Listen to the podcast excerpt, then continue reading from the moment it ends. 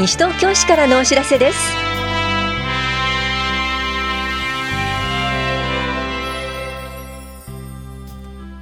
今日は令和2年度幼稚園など入園募集。日本語スピーチコンテスト2019などについてお知らせします。インタビュールームお話は西東京市共同コミュニティ課の羽石明文さん。テーマはピースウォーク参加者募集。市内の戦績を巡ろうです。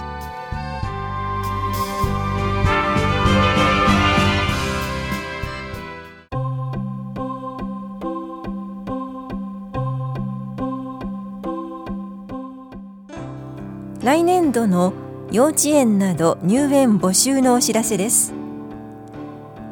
西東京市内の私立幼稚園幼稚園類似施設無認可幼児施設の願書または申し込み用紙を現在お配りしています。お申し込みお問い合わせはいずれも直接各園までどうぞ。園の電話番号は10月15日号の広報西東京などでご確認ください。棚視聴者子育て支援課からのお知らせでした。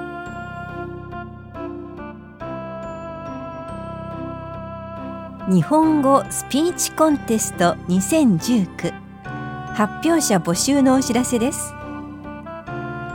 日本で生活して感じたこと考えたこと母国への思い死とのつながりなどを日本語でスピーチしてみませんか？日本語やスピーチの優劣は競いません。スピーチ時間は8分以内です。参加できるのは西東京市在住在勤在学の16歳以上で日本語を母語としない方です。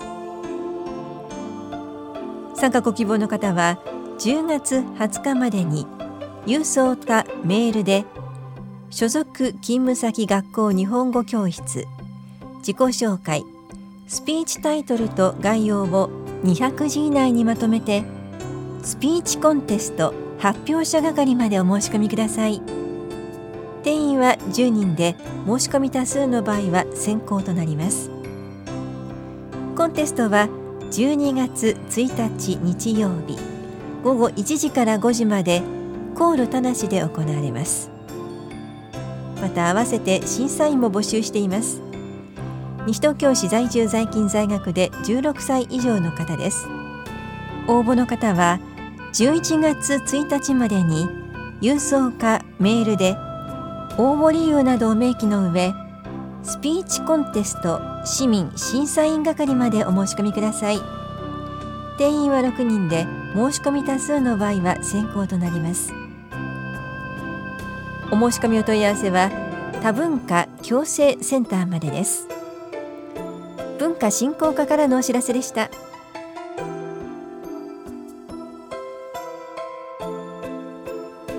教育委員会と審議会などの開催情報です。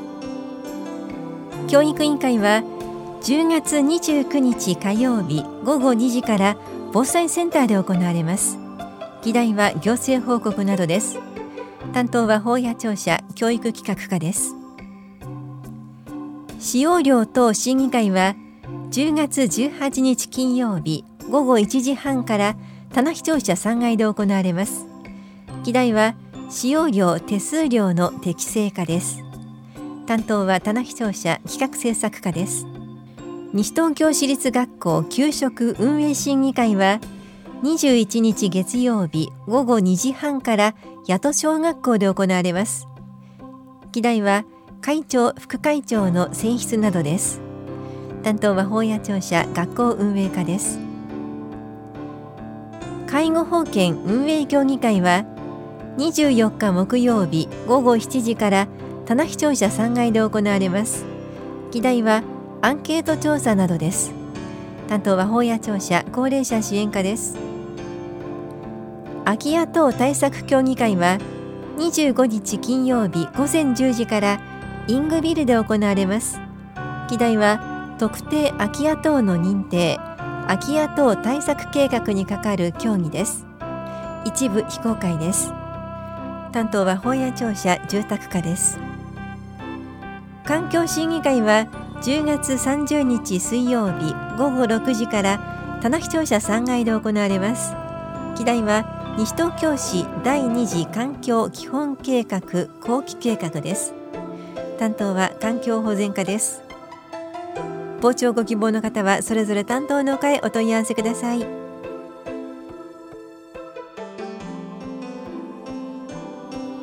子宮頸がん乳がん検診2期受付中のお知らせです。今年度最後の募集です。10月31日までです。対象の方は早めに申し込みしてください。子宮頸がんは20歳以上で前の年度市の子宮頸がん検診を受けていない女性市民です。乳がんは40歳以上で前の年度市の乳がん検診を受けていない女性市民が対象です。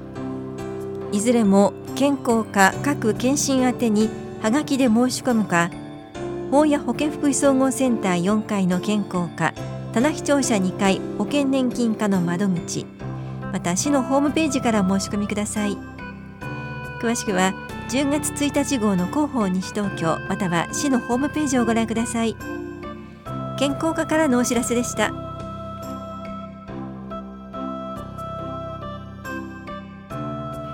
いずれ迎える死に対してどう向き合うかを考える。老い終末期について考える勉強会のお知らせです。後期高齢者が増加する2025年問題が近づく中住み慣れた町で安心して最後まで過ごすことや自身の最後について考えるための緑についての講義グループワークなど3日間にかけて行います。西東京市在住在勤で3日間とも参加できる方を対象に11月5日火曜日20日水曜日12月4日水曜日のいずれも午後2時から4時まで防災センターで行われます受講ご希望の方は10月25日までに電話かメールでお申し込みください。なお同じ内容で来年2月頃棚視聴者でも開催予定です。お申し込みお問い合わせは高齢者支援課までどうぞ。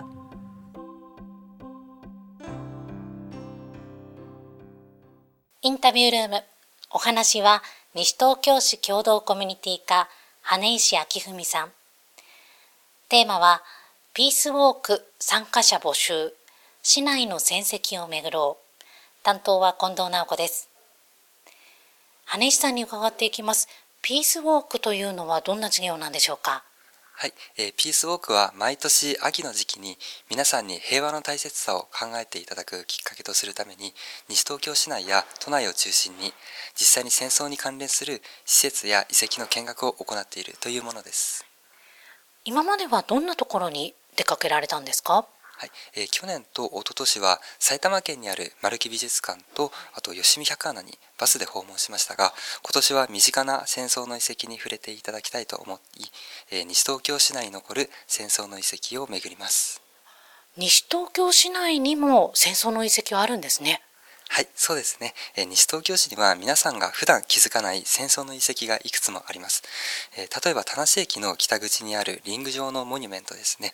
こちらがかつて田無であった空襲に由来することを知らない人もいると思います。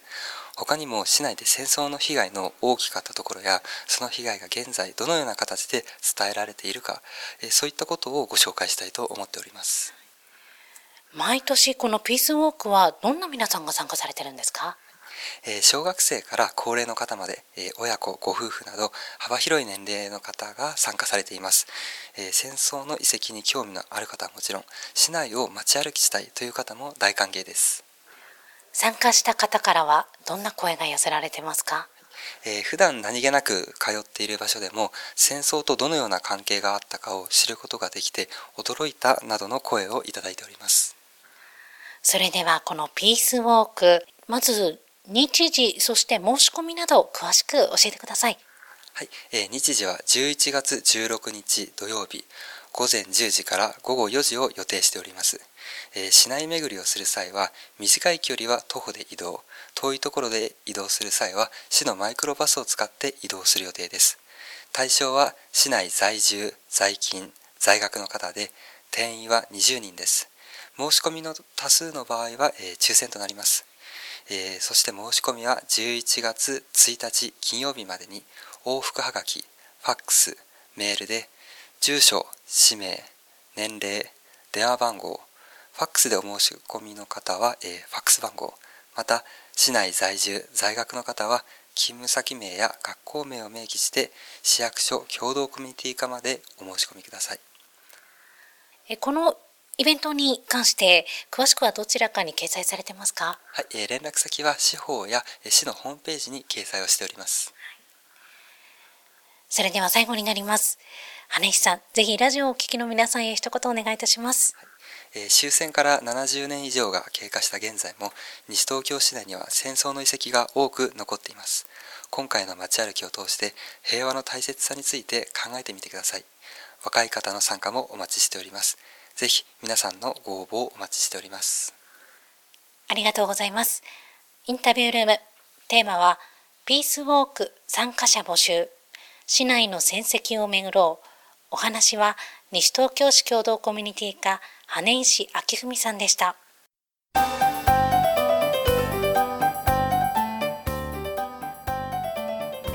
新座市平林寺のもみじと雑木林の散策を楽しみませんか？シニア歩いてみる会参加者募集のお知らせです。この催しは11月26日火曜日午前8時45分から午後0時半頃まで行われる予定です。小雨決行ですが好天の予備日は11月28日木曜日です。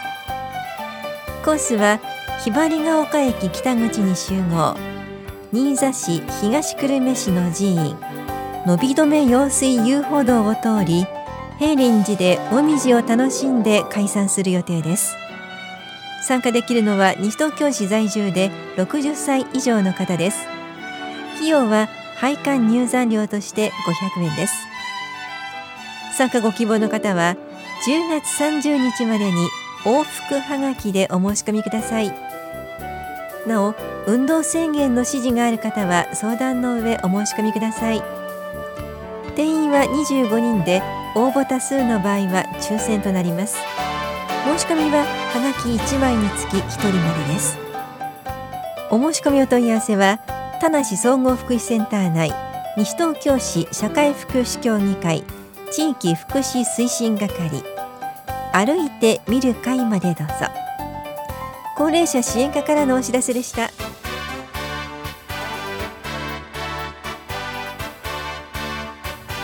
この番組では皆さんからのご意見をお待ちしています。FM 西東京西東京市からのお知らせ係までお寄せください。